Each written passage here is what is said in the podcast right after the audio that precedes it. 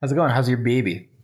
You know, he's great. He's really uh so I, I woke up I like slept through when I usually wake up the other night and I woke up to him like kind of fussing in, in his crib. And, and I realized it was like this is like half an hour after I usually get him up. Oh, Oh hell yeah! And I went in there and he's very articulate now. He said, I found you. I was lying in bed. I couldn't get out.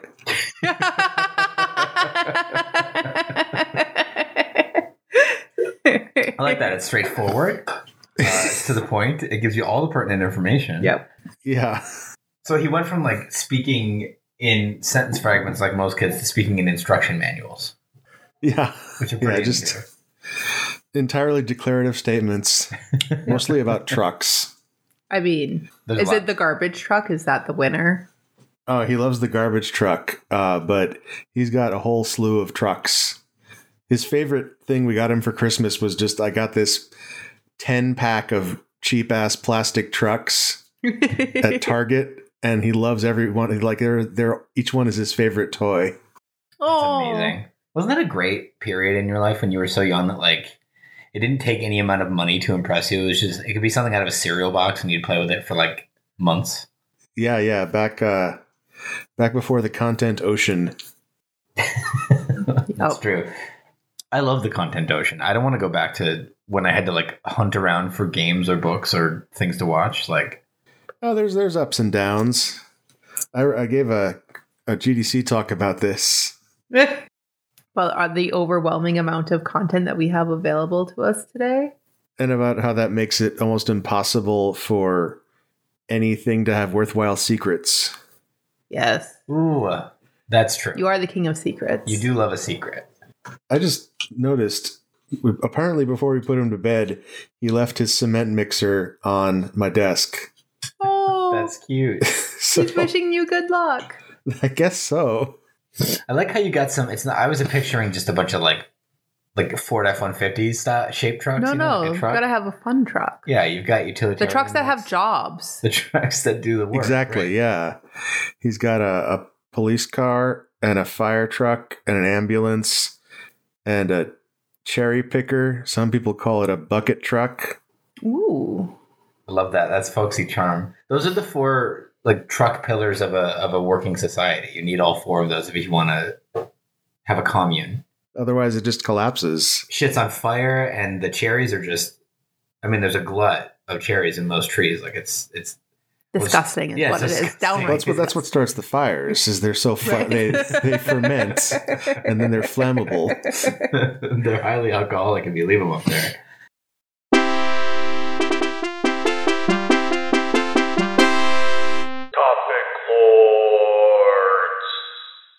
Uh, hi, I'm Ryan.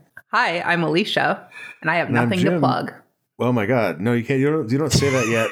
Damn it! Fuck. Oh, sorry, didn't you read the? I read it, but apparently Start over. the nerve. See, this is why I was yawning. no, this is good stuff. This is this is hot. This is the hot content. This is hot Right. B-roll.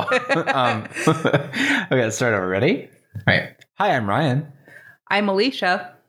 and I'm Jim, and this is Topic Lords, the only place on the internet you can hear topics discussed. Ryan, would you like to introduce yourself, or do you have anything to plug? Sure. Yeah, I'm I'm Ryan Ike. I'm a composer and sound designer, mostly for video games. I have a bunch of cool stuff I'm working on, but I can't talk about any of it. Still, Uh, I, I'm doing this new kind of lateral career move I'm trying where I don't um, think I'm going to be releasing things. I kind of just like to, because like, hear the, hear me out. If a game never comes out, it's never bad. Oh yeah, no, I'm I know about this. I know about how like there is a huge incentive if you're like terrified of failure to just never ship Mm-hmm. because then you never have to fail. Exactly. And I thought it would be fun to instead of growing as a person to like regress because I've shipped some games that did really well and I've shipped some that didn't do very good.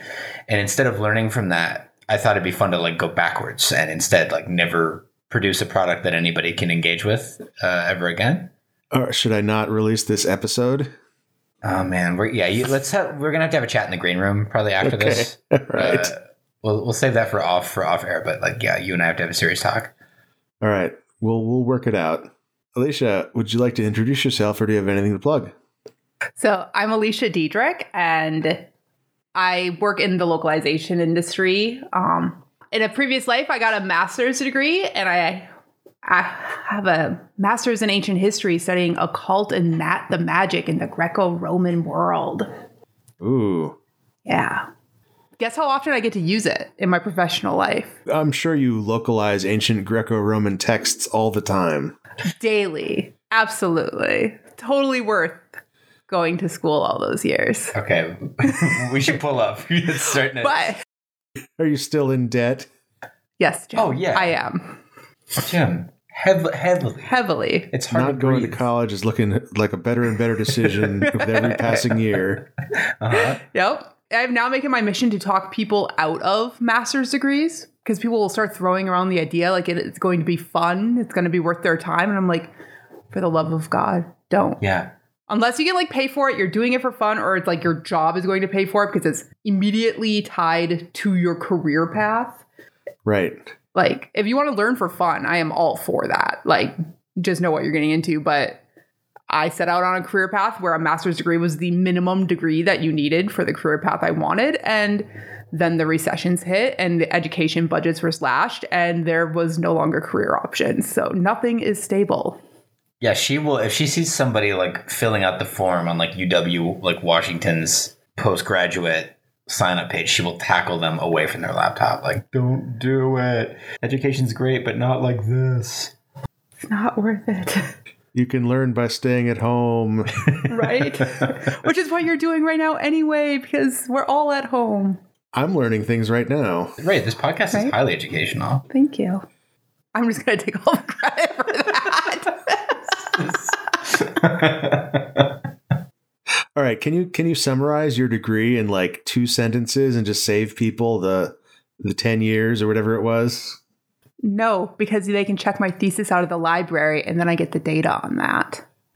Nice. But, um, so my degree specifically looked at so I'm a cultural historian, so rather than politics or military history, I like to study more of general culture, art, religion, things like that. And I examined Greco-Roman curse tablets and binding spells, specifically the erotic ones, and use them to examine the romantic relationships of the time period and what they would have looked like. And because it was a long time period, like over a thousand years, they were found both in Greece and in Rome, Egypt, and the Middle East as well. But I only know Greek and Latin, so I kind of had to focus in.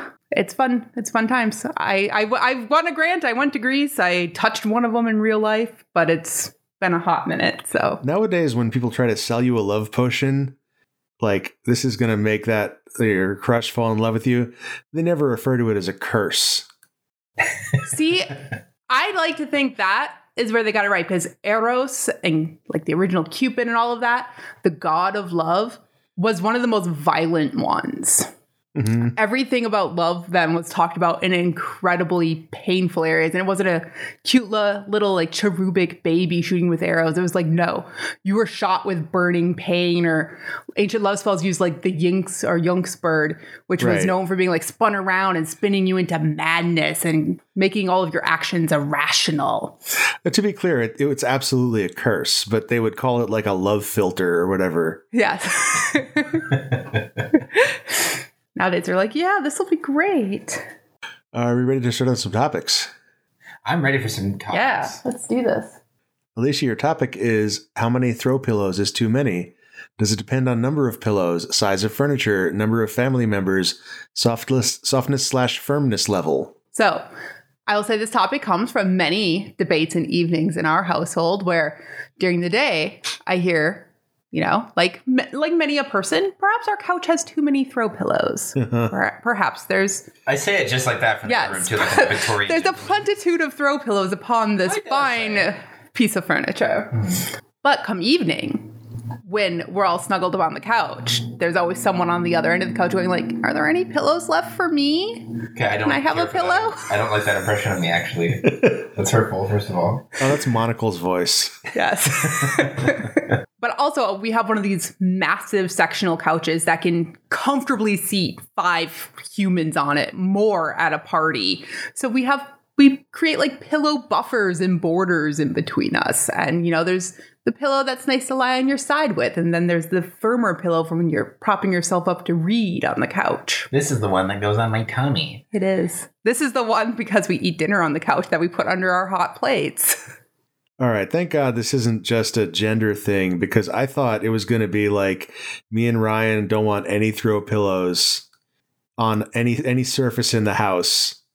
But apparently that's just me. So that's that's good. I can have this this is just my personal opinion and it has nothing to do with being a man. Yeah, you have your own little space. No. I love that. You need to talk about that. How do you- Yes. How do you have no pillows? How do you get comfy? Oh, I don't have no pillows. There are so many pillows. I have to move them from wherever I'm going to sit. So that could be that, like, when you do sit though, do you like to put like the pillow over your tummy and cuddle it? That's me. that's a common move in this. Yeah. That's my banger. That's my fucking House of the Wayward Son right there, or whatever it is. I'm the musician. I should know the names of songs, but I definitely don't. Not on this show. And I like to lie on my side. So I have the pillows with like different firmness levels for the couch. Like, oh, these are the ones that I use to prop up when I'm reading. And these are the ones where I'm just like lying completely on my side watching TV at night. Like, there's a different different situation. I think the problem in our house is it's never we we have never the right amount, but it vacillates throughout the day between I why can't I get a pillow? There's 17 on the couch and I don't have one. The dogs have like 10 apiece and my wife has the rest and I have none. And then earlier in the day it's like, why do I have so many fucking pillows? And like there's never maybe there's this time of day when I don't use the couch. We need more dogs.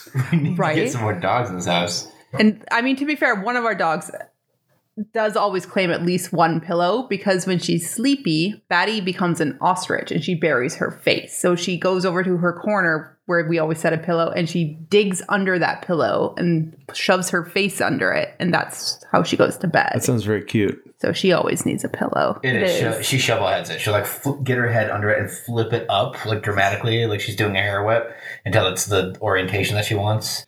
Yeah, I haven't found. I think like my theory, I guess right now is that there's a time of day like 4, 12 p.m. when I'm always at work or I'm never on the couch. Where if I went out there, I'd be like, "This is it. This is the perfect number of pillows. I have one for my feet. I'm kind of fussy right now because I'm still at work and I don't want to be anymore. So I have one that I can cuddle and I have one I can kind of like put under my head and take a nap, but I've got like one for lumbar support. But then there's enough away from me that I can stretch out. Also, though, like bed throw pillows, there's one that looks like one, but it's really the cuddle pillow. Like And you're the only they're they Yeah. still have to have function. They Don't- can't be purely for decoration. Yeah, so that is actually one I don't understand. And no shade to pe- to people listening or Jim if you guys do this, but like folks who they make their bed and then there's the pillows that you put your head on, but then there's just like a a bowling pin orientation of like 10 to 12 pillows that just are there that you have to like clear out of the way every night when you want to go to bed. Like what's up with that? I've stayed in some guest rooms that are like that and I'm like who is this Mhm. for? This is just a barricade of squish that I have to get out of the way when I want to go to sleep. Yeah, I think the principle is that people like to shore up, like maybe they have a big hole in their abdomen or something that they need to plug up with a pillow before they can go to sleep.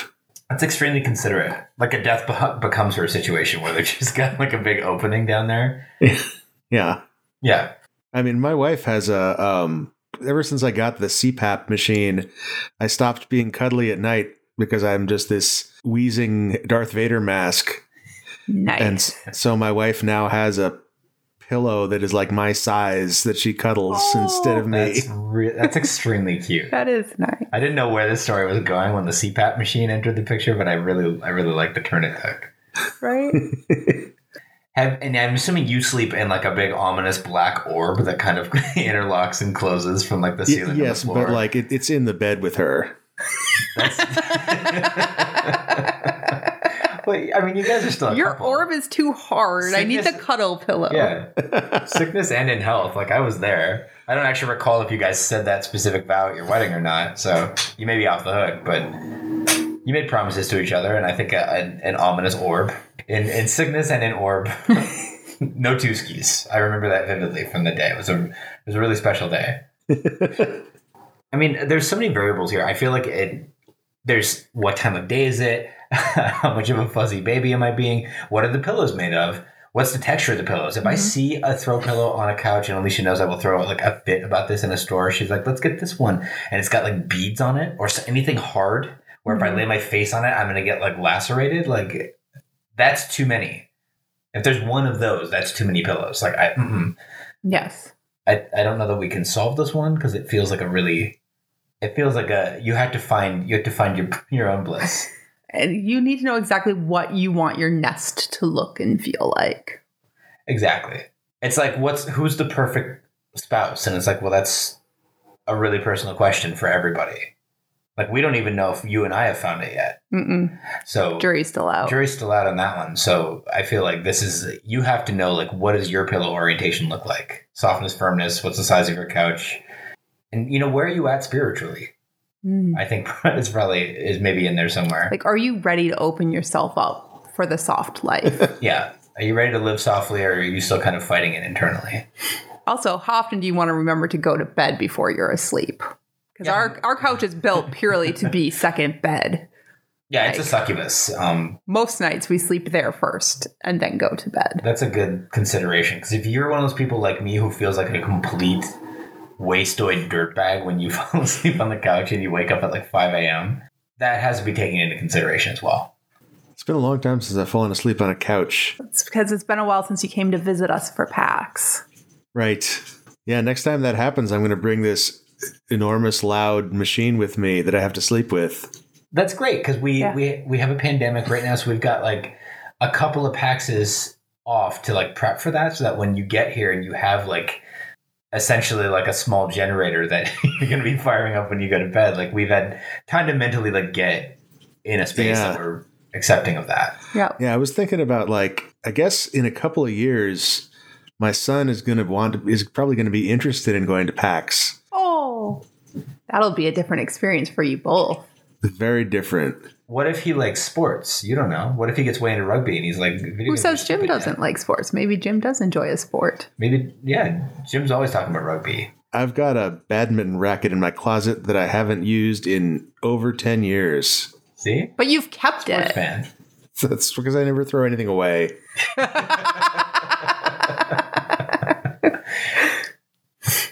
Understood. Which is why you're hosed if you end up in a situation where you have too many throw pillows. What are you gonna do? You're toast, baby. It's just gonna stay like that, if not get worse forever, because you refuse to liquidate your stockpile. I can just shove more and more pillows in the closet. Precious Yeah. closet space in this rental universe? In this economy, Are, are we ready for another topic? no, Sure. What? I'm not. Because I hold on. I thought of one more like really good thing. I want to actually consider it. Let's hear it. Impress me. Edible pillows. no. Yes, Go because on. You mean like the red licorice kind? That's what I assume. what? listen, whatever flavor of licorice you want it to be constructed out of, Look, Ryan, those things are a yeast infection waiting to happen. Oh God. oh man, I do love to put the old pillow between the legs too. Sometimes See, this is why we have 17 pillows on you're the couch. You're right. This is why I don't. I don't make the executive decisions when it comes to the the plushware around our home. Because I'm gonna bring home a pillow made of fucking Rice Krispie treats, and then it's a nightmare. Where I'll go to the doctor. okay, now I'm now I am ready. I decided I thought it was a good idea, and you're both correct. It wasn't. No. Now I'm ready. I, I feel bad we didn't let you actually make your argument first. No, it's, it's actually you both had a good instinct because I didn't have a good one. I just thought the idea of a pillow you could eat was really funny. Oh yeah, absolutely, yeah. I had no way to land that plan, so you were right to shoot it down, the both of you. All right, Ryan, your your topic is why are yawns considered a sign of boredom? Yeah, slash. I, I had to make it a question. I felt, but really, what it, the question should be is more of a statement, which is, I hate that they're considered a sign of boredom, because and listeners should know that I like. I did a hot swap, and I really quickly put this in like right before the show started because I started ranting about it before we got into the recording and realized this was a topic that I needed to get into. I yawn constantly. If I see the sun, I yawn. If I see someone else yawning, I yawn. If I think about someone yawning, I yawn. If I oh my god, if I say the word yawn too many times in a sentence, I yawn. And if I'm tired, I yawn. I never yawn because I'm bored. But I feel like I'm always, especially now when we're like on Zoom all the time, doing conducting all of our business that way. I'm constantly like you know, it's not polite to just yawn into a camera, but like I'm trying to like clench it, you know, rather than just kind of stifle it and politely do it into my elbow or whatever. I'm trying to like pretend I'm not doing it because I'm worried people will think I'm being I'm bored. But I, I like literally never yawn just out of boredom. I yawn because I'm sleepy for other reasons that have nothing to do with you making me sleepy because you're boring. And I want to know how you guys feel about that. Do you ever yawn just because like you're bored of this, or is it always some external factor? Yeah, I think this is a thing from like movies Right? as opposed to a thing that is a real human interaction that people have. I think so too. I think it's a cultural thing that like, but has slipped into real life. Where now, like, you know, if you everybody's had that thing where you yawn because you're sleepy or whatever, or just a thing your body's doing, and like somebody in your conversation be like, "Oh, I'm boring you, bud." Got somewhere to be, bud. Like somebody will give you that lip at some. You're doing it again. You say, keep saying the word. Alicia is like a yawn factory to my left here, and it's taking all the fortitude I have to not just like completely like leave the show. Yeah, I wonder if it's that like some people were like, "Oh, that's how you express that you're bored in a movie, so I'm just going to do it on purpose to be rude." Oh man, yeah. So like double twist back on itself. Where it's- It's like when you learn to make a cricket's noise. yeah. Yeah, I think it falls in the same category of things like movies made everyone think bagpipes are shorthand for like a bad instrument. But when somebody's good at the bagpipes, it sounds awesome. Like when somebody's good at the banjo, it sounds awesome. It's not they're not inherently crap instruments, but they become the shorthand for like this person sucks and no one will want to hear this. Yeah. I feel like yawn is the media shorthand of like this person is bored by what they're seeing. But now it's crept into everyday life and I don't like it and I'm hoping the three of us can change society like in the next 10 minutes would be really great because I'm going to do a lot of yawning tomorrow and I'd really love to not have to deal with this snafu. Well, the episode's going to come out in like a month and a half, so So you're just gonna have to wait. Sometimes when I'm tired, but that's every so often. I yawn the most when I'm nervous about something. So Yeah. if I'm highly anticipating something, it's like my brain decides, hey, you know what'd be great? Stop breathing. No air Just go you. ahead and stop breathing for a little while and then start yawning nonstop, trying to get some more oxygen into your body. Because that's really going to calm you down. That's really going to make you feel comfortable and confident in whatever situation is making you stop breathing. And so it, it's been great because I've I've done it in job interviews. I did it right before we started this podcast because I've never been on a podcast before. I did it when I had to give a big presentation at work last week. It's a real fun experience. And every single time you're like, Are you bored? Do you not want to be here? Are you not interested? I'm like, No, That's what I'm talking I can't breathe. no, I'm dying. You're the one who should be concerned. yeah. you know, some people fart when they're nervous, and people consider that to be rude too. Like, oh no, human beings have nerves. We're big dumb animals and our bodies need to express themselves. Yeah, There's always other human beings yelling at you about it. I've never had like a manatee or a penguin at the zoo give me lip because they yawned into the enclosure. Right? The That'd be amazing if that happened. Actually, I would never stop talking about it. the But dogs have never like come over and like barked at us for yawning. Yeah. Like, no, it's always Stupid other people human. who have these physiological responses, being like, "What's the matter with you? control yourself. Control yourself." I mean, I don't. Be an adult. yeah, be an adult. How are we the apex predator on the planet? Like, I don't understand it. Maybe this is the sign that we, you and I are not the apex predators. Well, we on the planet. did we did talk on the last episode about how hippopotami potamuses. How do you pluralize that word? I think it's a pie. hippopotamodes. Yeah. hippopotamus uh, are really they're common for us, and I think this is part of why because hippopotamuses is don't when they yawn they mean it. Everybody's seen one of them do it in a documentary, and they don't look ashamed. Mm-mm, no. They don't look like they're trying to hide it because their boss is going to think they're giving them the stink eye or they don't want to be here. They yawn because it's like, what? I don't care for birds. And don't they often yawn and then charge something?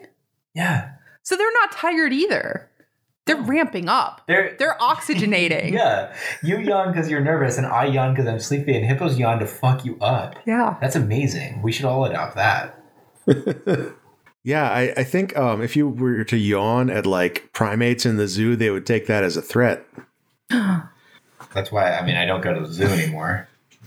You're not allowed.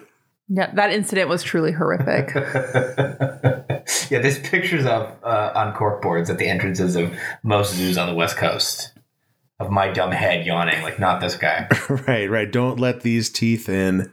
yeah. Just threat. The Peacock enclosure, 2010. Remember that? Oh. Yeah, never again. Keep him out. That's what you get for challenging a peacock. I'm just, it just bothers me as well. I, I wish we could all agree and just all be cool and be like, look, if you yawn, it doesn't mean you don't want to be here or you're not listening. We're all adults and we're sadly, we live in a bad society in some ways and we're all tired all the time because of it. and can't we just all have solidarity? Like, if, if I see someone yawn at me while I'm giving a presentation, I just want to point them and be like, hell yeah, bro. Mm-hmm. Hell yeah, I feel you. I'm going to get me one of those later. You gotta yawn it out. Just yawn it out, bro.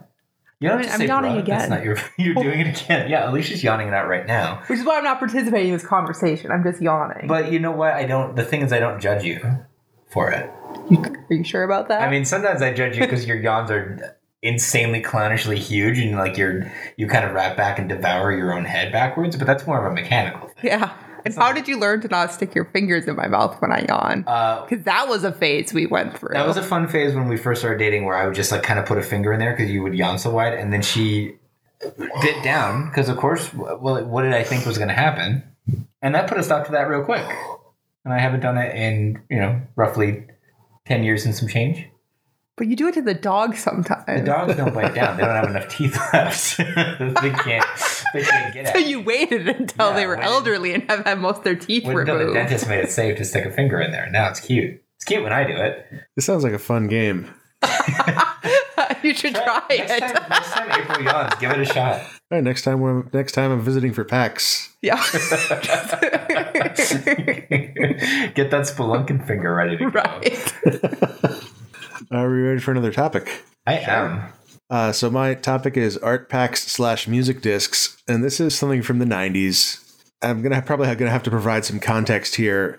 Back before the internet was a, a common a commonplace thing, you could get a modem for your f- computer that would allow it to talk to other computers over the phone system, and you could dial up other computers and those computers could like perform services for you such as you could like log into a you could log into a bbs and go on a message board with the- the other people who also logged into that bbs or you could download files that sort of thing. And these bbs operators would to differentiate themselves from other bbs's would try to create elaborate colorful ascii art as their menu system and their branding. And this grew into this whole scene where teenagers would like draw really elaborate works of art in this constraint of using the colors you can display in text mode and the characters you can display in text mode. And they would get together into groups and they would release monthly art packs of usually like less than a usually like small enough to fit on a floppy disk. And this was just like their their their outlet their creative outlet. And it was very very zine like very like they just exchange like a lot of times the time it was exchanged like at like LAN parties where people would just exchange discs and copy discs for each other. And i just it, it seems like a very innocent time. Uh, and the music discs half of it, it was the, the same thing but for tracker music basically I would have loved to have gotten. I would like a link if you have if you have any examples for something that exists to see. It sounds adorable. Yeah. So I'm going to send you a link to, if I can find it. Yes, here. So here's a link. This is a, a group a friend of mine was in in 1995, and they released two packs. And here is one of them. All this stuff is now on this one website called 16colo.rs. Yes, these. Okay, I have seen these. Oh, these are so cool. I know this makes for like riveting Right. listening for people, but Oh, I'll put it in the show notes so they can follow along. If he has show notes, yeah, this bad boy will be in the show notes. This is so good. it's metal as fuck.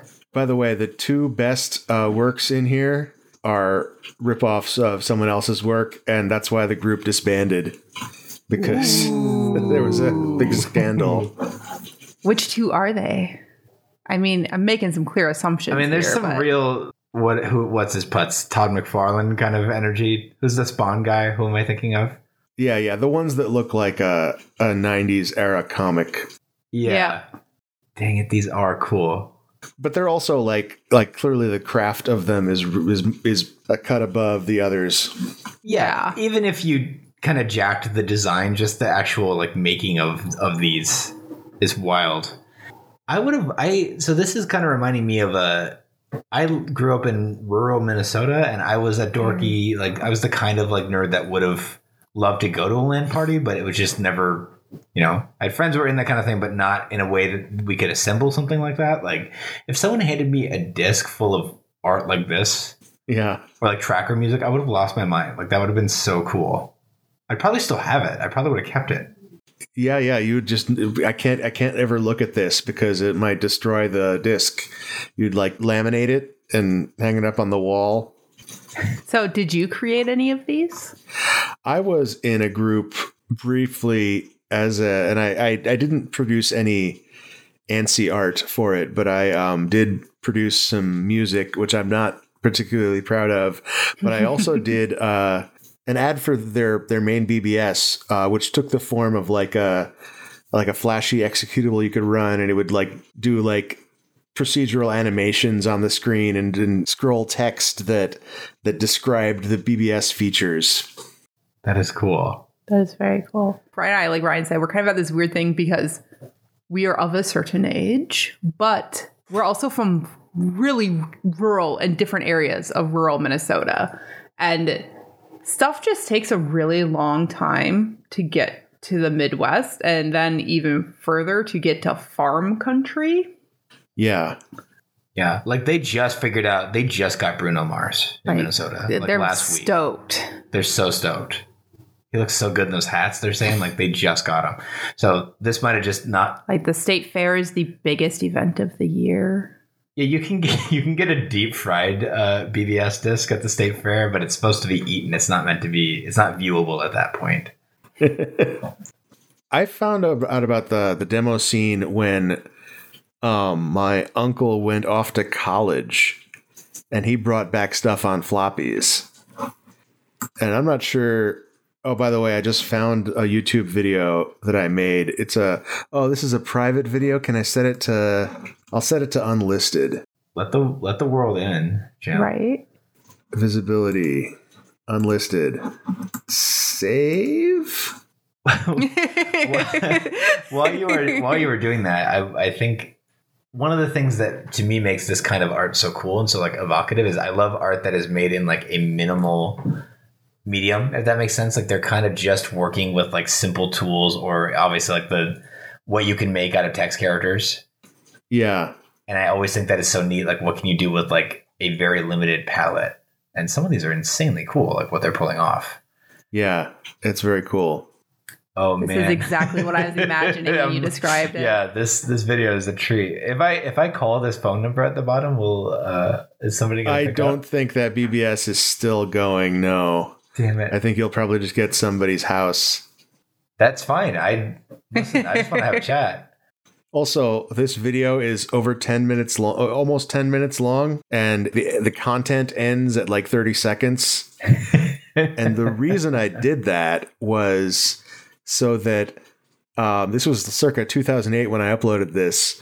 There's a a checkerboard pattern, like a scrolling checkerboard pattern in the video that is really hard for like the YouTube's codec to to encode. Yeah. So I wanted to trick it into giving it as much disk space as possible. And so I was like, okay, dude, this is a 10 minute video. Allocate 10 minutes of disk space to this thing. And then because it uses uh, variable bitrate encoding, it went and then allocated the 10 minutes of disk space to the first 30 seconds. I don't know if that actually worked, but it was something that I read about that might work. It's I mean, I it seems like it worked because Yeah. this this sort of the this fluorescent like waffle pattern that is flying by at the speed of light behind the texture Yeah. is really treating me good. So Yeah. if it was supposed to look better than this, then bravo to you because I'm here for it. I also uh, there's a title. there's like a big gold title that is uh, shimmering like it's in the desert sun, and it's waving so hard that I can't. Daydream, Nation. Daydream Nation. Is that what we're? Yeah, it's Daydream Nation. And I love that it makes you work for You it. You can also see it in the title of the video. yeah, that was my big hint. well, I don't. I don't read titles You don't 'cause I don't cheat. want. I, yeah, I don't like to be biased when I go into a piece of content. I think this was running this is running now faster than it ever ran on my computer when I was developing it. I never had a speedy computer growing up. No. Yeah, But would that was imagine- uh yeah, that was a fun time. I'm gonna make this my screensaver. I'm gonna figure out how to do that. That's gonna treat me real good. Oh man, pa- pausing this at any point and trying to decipher it looks like it, it the the words "Daydream Nation" immediately turn into uh, like alien characters, They do. Like the script you would read on the side of an obelisk on an ancient asteroid. It's very good. Oh yeah, that's gonna take me right to the right to the protogens or whatever the race is that ends up like having wiped us out like thousands of years ago and is like curating humanity's back rise. I hope that's not Mass Effect what I just did.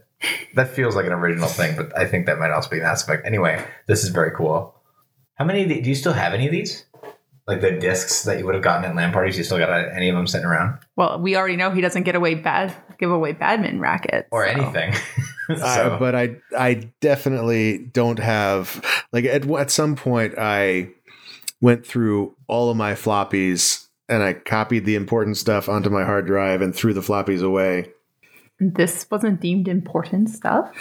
Oh, this stuff is like I, I bet I bet you'll find this somewhere if you look on 16colo.rs colors. I don't know how you're supposed to pronounce that. I bet this stuff this is on uh this is in there somewhere. yeah, this is we. You can't let this stuff be like the burning of the library at Alexandria. Like you can't let this stuff get away. Right.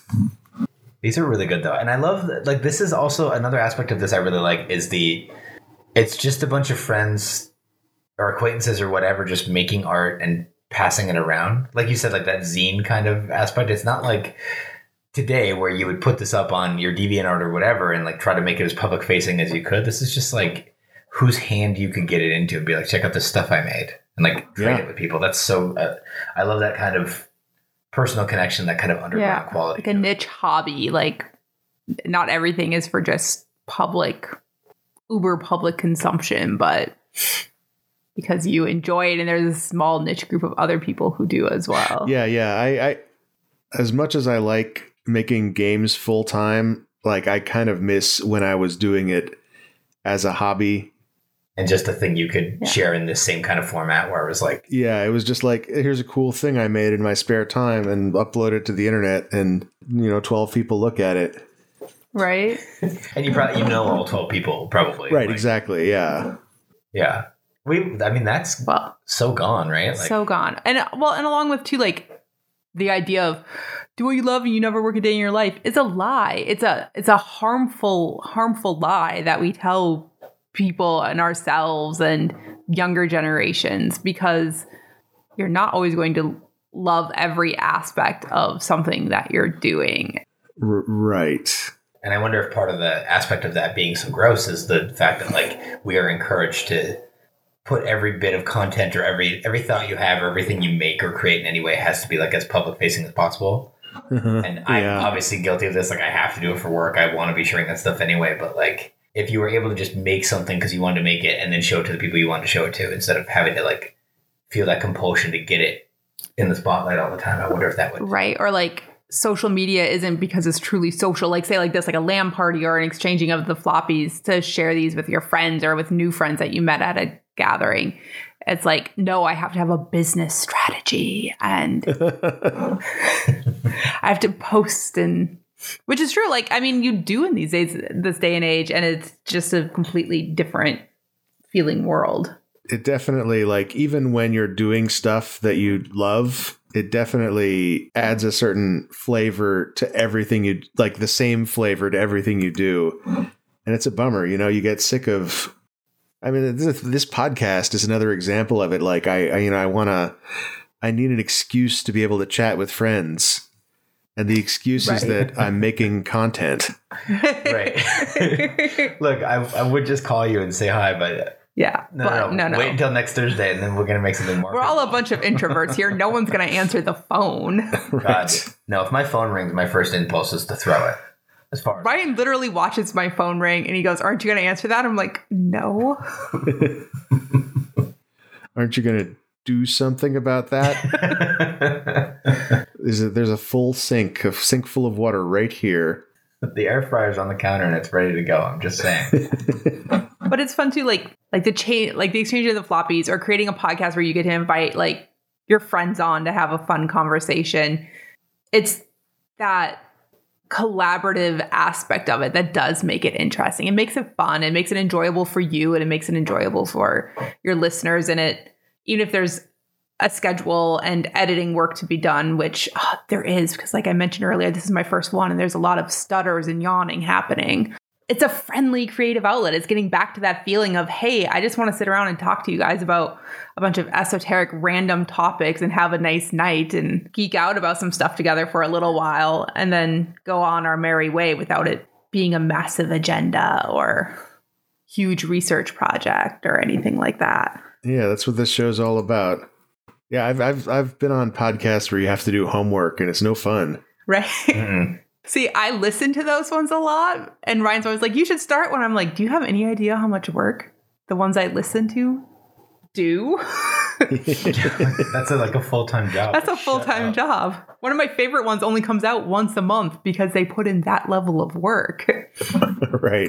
Yeah, I much prefer this show where I get to just kind of lazily sidle up to the bar and be like, "So, floppies, huh? What you know about those?" And I, I have to look at the spreadsheet about the topics that's coming up any any sooner than like thirty seconds before.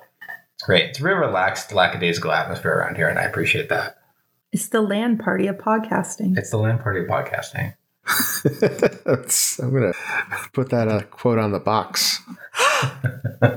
And and also, you know, second point of order, get a box. Yes. Right. I need to have a box so that I can put that quote on it. You know, you could just design one of the boxes BBS file and just put the graphic right smack dab in the middle of the website for it. Yes.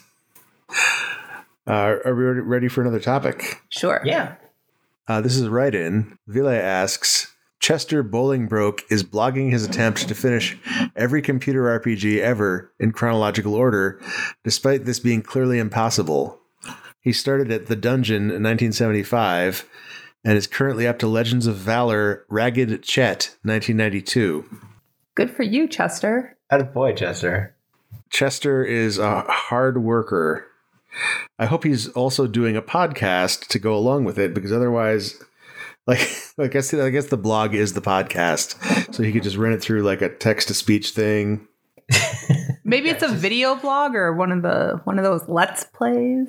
Yeah, but I think this is another example of like, and, and it's an excuse to play a bunch of video games, and then in doing that, you're producing content. Mm-hmm. There's that. Yeah, there's the content again. Except I, like, I, uh, I'm interested. I don't know who this guy is. Right. Well, and Right. it's like some are the some aspects of content creation, like we were just saying, like gyms and this is you're just trying to also make friends who like the weird esoteric things you like. Like how many other people have played some of these older games, and so if people jump on and comment about them. Hey, he has a new friend to talk to.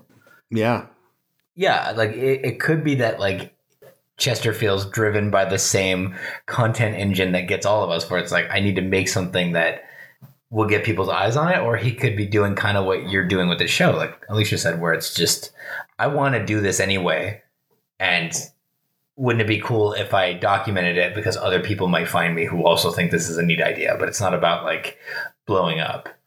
Also, I'm curious why why they think this is impossible. oh, just because there are so many of them. Right? Like once you start getting into every single indie RPG playing game and all of that sphere, you're Yeah, is he going to play every game make like RPG Maker RPG? I just want to believe, okay? Like I know, I know the, I know Chester's the gonna live is- a long and healthy life. Chester's hopefully not pushing ninety five right now. I'm hoping they're a spry like fifteen, but yeah, I'm aware there's a billion of these. I'm just saying, like it would. I want to believe. The other the other question that's pertinent here is can you play them faster than they will be released? Can you play every RPG that's ever made and going to be made faster than thousands and thousands and thousands of people can individually make them? Right. But RPGs take a long time to make. That's true.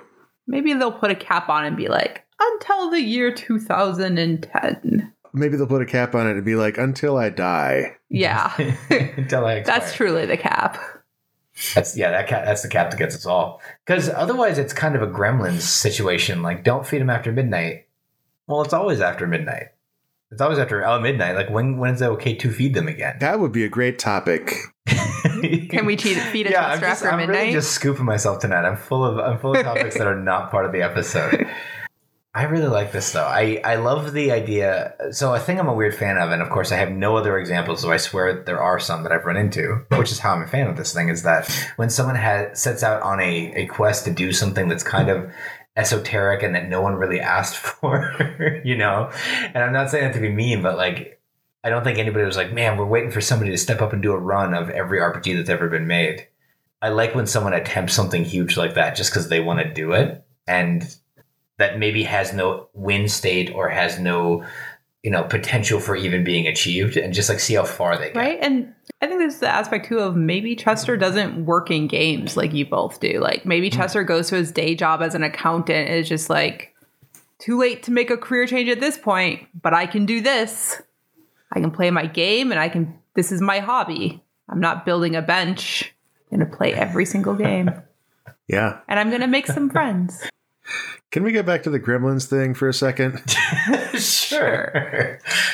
Do you think "Don't Feed Them After Midnight" was supposed to be like a koan, like a deliberately confusing thing? Like, what does that actually? If you think about it, it doesn't really make sense. No, we talk about this a lot, like It way more often than normal house, couple like, should really discuss frequently. gremlins. But it's because one of our dogs' nickname is the gremlin because she looks like Uh-huh. one. And so we're always like, when would we not feed her? yeah. Now, my best guess is like most magical things, sunrise. It- Yeah, it's like between midnight and sunrise. But they but never say that. That's the no, thing that gets they me. don't. So it's it's an assumption. maybe it's a bad localization. Maybe it's like the guy in Zelda saying 10th enemy has the bomb, and it's just like, oh, that made sense in Japanese. Listen, it works where we're from. I like. I don't want to read too much into it. As a, as a, I've also assumed when the sun comes up, it's okay to feed him again. But we had other talks like maybe it's noon. Is it a 12 hour time period? Yeah, Yeah. And also, how specific to time zones is it? exactly. Like, is it the time zone of the curio shop where they came? from? Right? Like, and if it's in an egg, how does it really fully recognize those changed time zones? Like, one of our dogs cannot adjust to time zones. Her bedtime is 8.30 in the summer and 7.30 in the winter. She, it's So then, do you just not like, feed your? is there like daylight savings time involved? Oh, yeah. If the law changes, is the gremlin going to get updated? Right? right? Do they are they on Greenwich Mean? Like, just what's the deal? So I just I don't know. I think it's careless. I think if you have this this creature that will turn into a horrifying eye gouging monster that's going to turn into a bolt of lightning and go into your phone line, if you feed it at the wrong time, you should tell me like don't feed it between the hours of 12 a.m. and 6:25 a.m. Also, I'm now realizing it's don't feed it. All right. Does Hey it guys, I specifically have need to, to? I need to uh, run off for a few minutes. You just talk Okay. among yourselves. Okay. Sure. Yeah, absolutely, we can do that. No, it's going to be dead silence. No, I want to hear your thing about the. Okay. You had a big, you had a strong Oh. point about the gremlins. I was saying between midnight and six twenty-five a.m. Why don't you just tell us like the exact? Ooh, range? does it have to be fed? You don't feed it after midnight, but can it still eat food if it's not being fed food? Because I think in Oh, the movie it just found food, didn't it? One of them, some of them, Yeah, and they fed themselves. But it's very specific in the instructions to not feed it after midnight. So, is there some sort of like caretaker role that the human takes on for the gremlin Oh species where you can't feed it after midnight, but if you let it kind of run wild and it just kind of ate itself and wouldn't change into a crazy monster? So, like- it's something about like humanity as the guardian. I'm just gonna leave this Chicago dog on the counter. Yeah, it's like a cat. You just because it's like its little automatic feedy thing, Yeah. and it picks when it's hungry and will eat. Oh my god! What if this whole thing could have been averted if what's his name from the movies had just given the gremlins more of their own agency? Right? Really, they just Like truly the needed bodily right autonomy. Yeah, just if he'd have done it Midwest style, where it's like the fridge right there, help yourself. Mm-hmm. Yeah, No, I take it back. I've just been away from the Midwest for too long. And, and the person will starve. can I make you something? And even if they say no, even if this mogwai in your house says mm, you would make it. you would yeah. make it a batch of artisanal cupcakes like at 3 a.m. after you brought it home from the airport, and yes, absolutely. absolutely, You'd make it a snack. Yeah, so you're right. Even if it said no, you'd make it a snack. What culture is the most primed to have a gremlin over and just be like, "There's food, eat it if you want"? I feel like that's an East Coast thing. That feels like if you. I don't think we've spent enough time in the East Coast. I know. So I feel like a stereotypical thing about the East Coast that I know from TV and movies. Right. Is that everyone in New York's mean, right? so if you if you were a New Yorker and you got a gremlin, You'd be fine. just be like, take out menus Yeah. in the fridge, and then they order a pizza and they fed themselves. Yeah, but a But human brought the I pizza. just thought of that. Does it count? Maybe it only doesn't count if it's like a free range gremlin out on the farm it has to graze itself. on the gremlin farm. Yeah. which I hope is indoors because you get that fucker wet and it's over. Well, unless it's if it's a gremlin farm, I guess you kind of want to get them wet, right? Because that's the one where they Right. multiply, Yeah. right? I would think so. Yeah. I'm like staring off into the distance, really. Yeah, I like- think the thesis statement here is we have to watch Gremlin. We need to watch Gremlins again. And I don't think we've ever watched Gremlins 2. Two's the best one. I'm back. Then why? Literally, a gremlin Welcome drinks a bottle with a lightning bolt on it, and he turns into a bolt of lightning, and he goes in the phone line. And Maybe then they we trap did him in watch there by that. hitting the hold button on the phone. It's Maybe the we did dopest- see it's that. So stupid. It's Oh, I missed the rule. best conversation. Yeah. well, Alicia put forth the idea that like the thing is, don't feed them after midnight. Does that mean service? She was saying like if you just leave a pancake on a counter and then back away from it and say like "Uh, this is for who, anyone whoever wants it. I'm not serving it to you. And then they eat it. Are we cool? Or you, you put it down there at 11, 11 p.m. right?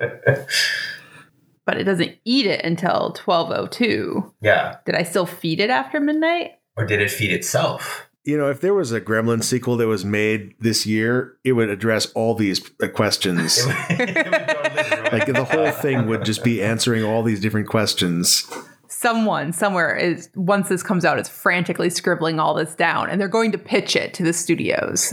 We'll never know until it comes out. If somebody makes a, a like a Bubsy 3D style, like a Gremlins 3, I will. I'll be first in line Yes. because I have to know. Because Alicia also pointed out while you were gone, like just leave takeout menus on the fridge and be like, just order what you want. But then if a pizza delivery man brings a pizza to the Gremlin, does that count? Technically, it was delivered by a person. Is the delivery person feeding the Gremlin? Technically, at that point, it's like when my Uber Eats driver shows up. I feel like I feel like Michael fed me that night. I I'm thankful for him and the journey that he took to bring me my my hoagie, and I eat it while thinking about him. And of course, you tip appropriately. And of course, I tip Ridiculously high. Yeah, it's the only thing keeping me alive, and also you know the whole aspect of like, oh my god, you shouldn't have to work during a pandemic, but you do. It's a nightmare. Uh, everything's a nightmare. So like, yeah, that's twenty five percent, baby. Michael brought me my hoagie. Now I'm not starving because of him. And he brought it before midnight. Well, yeah, and So random disclaimer a lot of the apps now too also ask if you would like to tip the restaurant and the driver so if you see that it's always good to do And the, of course, the app keeps both. i'm sure it does yep, that all Yep. goes to Grubhub, baby. doing what we can Uh, are we ready for another topic? It Yes. de- I think it depends if uh, if Vila is, is ready because we we kind of abandoned their whole thing to talk about gremlins, which i just want to say i'm proud of chester I am too. I'm gonna look that dude up after this. I think this is fine. I think uh, I feel like I didn't pay for this or anything. We don't owe them anything. Uh, Ryan, your topic is Do you consider listening to an audiobook reading? What about having a book read to you by someone live? Could we interpret radio plays or listening to a film with our eye- eyes closed reading? Yeah. So I I've been thinking. Ooh. Was there a spider? No, there was a my dumb hand. Um, we're both just sharing a pair of earbuds right now because I don't have any good solution for headphones that could plug into my audio interface that are the right jack size that we could share. Right. Uh, so we were just sharing an earbud, and I definitely just like gesticulated like a news anchor uh, and ripped the headphone bud out of uh, out of Alicia's ear. That is an act of violence, my friend. Oh, it is too. She reacted so much. To the fact that she didn't stab me in the neck immediately, like when this happens to me when I'm washing dishes and I rip them out of my ear, like on the dish rack, I like yell to the sky like I'm Conan the Barbarian. Like I hate it so much. you did it earlier today yeah. So that so the fact, and i yelled because now okay so i got him a fancy japanese chef's knife for christmas. And for years Ryan has been making fun of me like hey you don't like you don't do anything when i yell when i'm in the kitchen anymore. And i'm like yeah because you're not myself, very you careful. and i can't react every single time. But now i'm back to reacting every single time because i'm like i just bought a musician a pianist an incredibly sharp knife. And I know, I know the sharper your knife, the safer you actually are. But Do they also haven't that? met Ryan. I don't believe that actually. No. not in my hand. He's gonna cut his finger off, and it's just more like he won't realize it until it's done. Instead of just hitting bone, exactly. it'll be all the way off. Like uh, sure, it'll be a clean cut all the way through half of my hand, but so now he makes noises from the kitchen. I once again come running. yeah, I also bought him like one of those like a fancy pair of gloves to wear, she like the me, like, knife micro gloves. chainmail, Yeah, so that I can't uh, amputate myself. Ooh, that sounds amazing. Yeah, yeah. it's pretty great. The point is, this fancy chef's knife has really invigorated our relationship. now she cares if I hurt myself in the kitchen again. Yes. Yeah, when she gets inured to this this too, you're gonna have to step it up with something else. I'm gonna have to get a lightsaber or start cutting my sandwiches with a machine gun or something. so yeah, the fact that she didn't pounce on me and just start hitting me with gorilla-like fists when I pulled the headphone bud out of her ear is really an act of her love for me because I lose my mind every time. So I appreciate that. But Ryan, are you wearing the, the knife proof gloves right now? I, I'm not, and it's it's turning out to be a huge mistake. Yes. You should. I you should should just wear them all them the time. Those are your money makers. Yeah. Keep those fingers safe. um, but yeah, I've been thinking about this question a lot because I um, I'm somebody who I'm bad at watching TV alone. I'm bad at reading alone. Like if I have time to myself that I'm not doing a project or something, I tend to just kind of play video games. If I'm not like out in the world doing something. And I do I do love to read, but I'm just very slow at it because of that reason. But um, I've been listening to a ton of audiobooks in the last like year, and it's been great because like while I'm doing dishes or walking the dogs or doing, you know, I'm basically like never alone with my own thoughts because I'm a monster. Big mood. And mm. I've been just just powering through books that way. Yeah, huge mood. And I've been powering through books that way, and I do consider that reading. But I know some people don't. Some people are like, no, you have to engage with it visually, or it doesn't count. Which I think is kind of silly because you're still absorbing a story. You're still creating this construct in your imagination, and you know maybe you're doing less work to like envision what the characters' voices sound like. That kind of go, falls away from me when a narrator is doing it. But I'm still doing a lot of intellectual work on my end to like piece together the visual parts of a story and make the same like assumptions about like what's going to happen or who did what thing or like what's the outcome of this going to be. So I feel like I'm still mostly engaging with it the same way. But then if that is reading, where is the line where it's not? Like if someone reads a book to you, like when you were a kid and someone read a book to you, does that count as reading together or does that count as like being read to, which is a different act than reading a book the normal way? And if that's different, then why is listening to an audiobook different? Because that's the same thing, just the person's recording. Right, and then watching a movie with your eyes closed. Are you? Yeah, I I think um, the right way to approach this is like blind people will say that they're watching TV when they're just clearly they're just listening to it because that's what you do with a TV show. And you read a book, and audiobook I think is a f- like a fair. Um, I think it's fair to cons- to use either verb with that. Like I would I wouldn't bat an eye if someone said they were reading an audiobook. I think that's a totally reasonable fr- turn of phrase.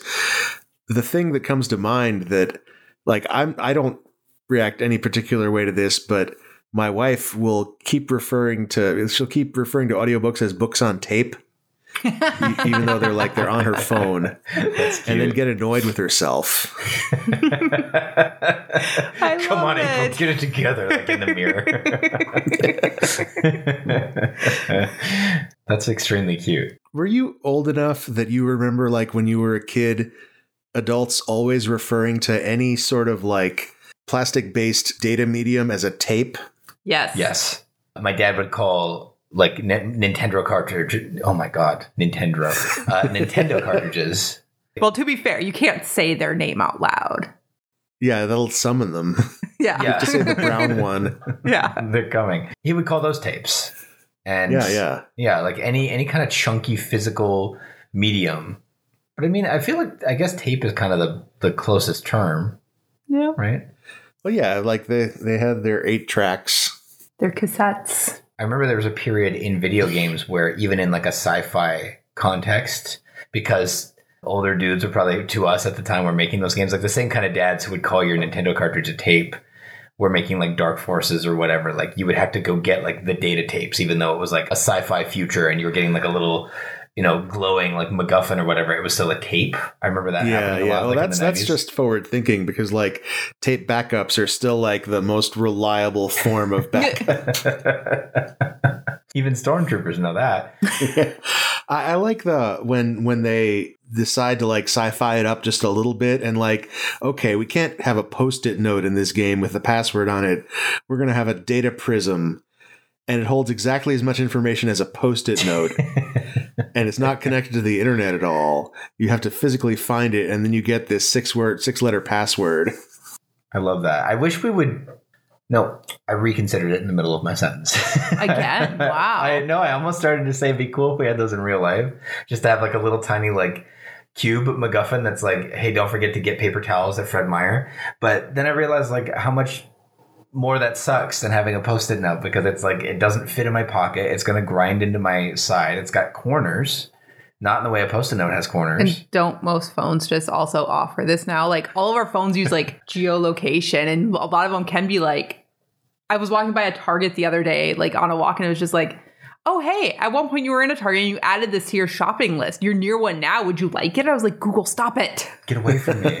yeah. So isn't your isn't your phone really just a data prism? think about when covid mutates and kills us all mm-hmm. Yeah, I do. the survivors that are scavenging in the future don't you want to give them a good gameplay experience I want to. I want them to come into the derelict, moss-covered remains of our office that we're at right now and find a little cube on my piano keyboard that's like, "Hey, don't forget, Terry said to get the thing." Yeah, yeah, it has to be good pacing. Like it's not good environmental storytelling if it's all like, oh, it's another phone in this person's pocket. Oh, I don't have the the pa- the, the password to get Yeah, in. my fingerprint doesn't work. Yeah. Yeah. So you have to like leave that password scattered across your apartment on many different data cubes with a puzzle, like a riddle to to solve to put all these pieces of da- together together to get this four digit number. Or I could do the lazy person's version of it, where it's a data cube that I've left in kind of a a pissy message to Alicia or someone else, complaining about how the electro lock on the closet door is on the fritz again, and I had to reset the code, and then the code is just there. That's one of my favorites, where you find an email and it's just somebody complaining about how this lock or this safe sucks, and then the combo is right there, and it's like, hell yeah, thanks, Gary. No puzzle for this guy. You also have to die to le- both of you need to die together, like on the toilet, to leave like a, a heartwarming embrace. oh god if we die together in this apartment and we're both on the toilet like it is because something went grievously wrong and i feel like we would probably Yeah. be kind of locked in an embrace like uh, in terms of like i'm sorry for everything yeah. So that's good. That's environmental storytelling. And uh, Yeah. I- uh, not enough people give thought to Or it's gonna be like, I'm imagining like all those episodes of BBC Sherlock reboot when he has to f- figure out someone's password, which he did a few times during, and he just looks around like person's dog's name's child's birthday, and they just go through our apartment and be like, oh, this picture frame says monocle on it, and this picture frame just has a note that says ryan's favorite number is 63 right? Like,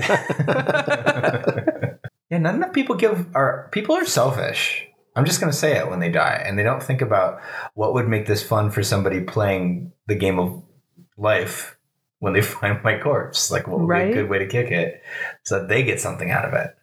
Yeah. Jim, what what are you what are you gonna leave for people? I would like it if people found you like upside down, like with your head buried in the ground, and you were just like completely upright, because that tells a story. How did you how did you guess? That's exactly my plan. you have to leave a clue near the CPAP machine. Right, right. I'm I'm gonna to dig a hole in all the books that I have like read the first chapter of. They're lying next to my bed. I'm so happy to know I'm not the only one with that book pile. Thank God for this book pile, or I never would have solved the. I never would have gotten the treasure out of this guy's CPAP machine. At one point, they have to like dig you up and like squeeze you like a bagpipe into it, like get your breath print or something. And that's like unlocks it. Oh yeah. He's writing this down. He sounded suddenly distracted. I'm like, Frog Scribble, scribble, scribble, 3. scribble, scribble, scribble. This is how you unlock Frog Fractions 3. It's really what he's doing. He's having doing idea generation right now. Mhm. Yeah, he's getting to the point like in the Saw movies after Jigsaw died, but then there were like four more movies of these like grand machinations that he had left behind. Man, those movies get bad. Those movies start bad. Those movies start bad, but then they, ooh, ooh. it's a descending 45 degree angle. I still kind of like them though. I mean, sure. Well, I mean, it's it's it's okay to like bad things. That's ooh, okay. I just I love Taco Bell. How can it be bad, Jim? It's called the Crunchwrap Supreme. This is this is something that bugs me. In Taco Bell, supreme means sour cream and tomatoes, but at Pizza Hut, supreme means sausage and green peppers. And if you go to a combination Pizza Hut and Taco Bell, It'll be. It's- do you think it'll be both? it's the fucking Wild Yes. West, baby. I don't. Yeah, you don't know what you're getting You're getting a taco pizza, is what you're getting. with with green sausage and and tomato cream. Nightmare. I mean, tomato cream just sounds like ketchup with Alfredo sauce in it or something. Uh, oh, there is the combination Taco Bell Pizza Hut exists. Those are out there. Yeah. Mostly at Midwestern gas stations. I've never been in one, and I've always kind of wanted to know. We're driven by plenty, but like, is it a situation where you go in and you're just there for the Pizza Hut, or you're just there for the Taco Bell, or are there people who are like, fucking finally, and they go in and they, I don't know what, like you get a pizzone and you pour like Baja Blast on it? At least all the ones I've seen, and maybe there are just some like in a random town. They're like interstate, freeway, like rest stop, gas station situations. So it's either like you're road tripping with your family and you pray that there's something and these two restaurants that everyone in the car will eat, or you're a trucker and you're like, ah, two choices instead of one. Yeah, all the pictures I'm seeing are of Pizza Hut Express. Which just means Pizza Hut bad. Yeah. Like- Like, how could you make it faster? yeah, you know. Or is it just how quickly it moves through your body? It's both. It's definitely Pizza Hut. Run for it. hey, you know Pizza Hut? What if it was like mildly even less good, but faster? It's like, well, okay, that's a trade I'm willing to make. Yeah. But yes, re- listening to an audiobook counts as reading. and I'm glad we established that. That- yeah. Right? Yeah. It's Uh, the intention of the medium. Yeah. But I do think I do get what you were saying, where it's like when you said blind people say they watch TV, like it, that's Yeah. the verb that you do with TV. Yeah. It doesn't matter if you can see it or not. You would sound like a maniac if you're like, I'm reading some TV right now. Right. Uh, yeah, yeah. I've got if- the I've got the sound off. I'm just looking at the closed captions. so maybe that's all it is, is it just has to do with like I think because an audiobook is a book in audio format, it's okay to say I'm listening to an audiobook or I'm reading one. And either way is correct. But I think if you get into like you don't read a play. So like the radio play example would be like, okay, I'm I'm listening to a radio play. right. Exactly. Yeah. We solved it. That doesn't always happen on this show. No, but when it does, it's so satisfying. Every single write in after this is going to be disagreeing with the three of us, and we can just ignore that. We don't have to the thing The about- show is over yeah, now. we don't have to listen to the Declarative writers. winners, Yeah, you won't even hear it because it'll be future guests that have to deal with those write-ins. right? and uh, that's all the time we have for Topic Lords tonight. I had a good time. Ryan, if this is something that you want, where can people find you on the internet? I don't mind if people. it's all about that content, baby. We talked to. Uh, please, please look at me. Watch me. Um, I need this, or I'll die. Uh, I'm on Twitter at uh, my full name Ryan Ike, and then my job composer. I regret it every time I have to say it out loud, but that's what my handle is. And then I'm on Instagram at Ryan Ike Audio. also, your name and job, but for some reason, this one doesn't anger you. Yeah, because that was my choice. the second one, I was like, I want this. I choose this bad at. This is my bad handle, and I'm I'm gonna own it. Uh, and eventually, when I can talk about the things I'm excited about that I'm working on, they, they will appear at those places. And no doubt you'll be you'll guest again on the show after that. So you don't even need to go there. You can just keep listening to this the Topic stay, Lords. Stay tuned to this Lord channel. And Alicia, if this is something that you want, where can people find you on the internet? Thank you for asking if it's something I want. Um, I am not on a lot of the internet, but if you like pictures of a lot of cute dogs, I just post them to my personal Instagram, which is at historian raptor because I like history and I like dinosaurs. And it's mostly just pictures of my dogs with the occasional selfie when I feel really happy with how my makeup turned out that day. Good, Great. They're good dogs, Yeah. though. Well, thanks so much for being on. Thanks for, Thanks for having us. Thanks, Jim. Hi, this is Jim. This is the audio I append to every episode of Topic Lords. Congratulations to our newly anointed lords. If you'd like more people to hear the show, you can tell your friends about it, or rate and review us on whatever podcast service you use. You can add content to the topic bucket by emailing topicbucket at topiclords.com. You can contribute to our Patreon at patreon.com slash topiclords. Patrons get episodes a week early, and you get access to the Topic Lords Discord where you can discuss topics with all the lords that hang out in there. See you next episode.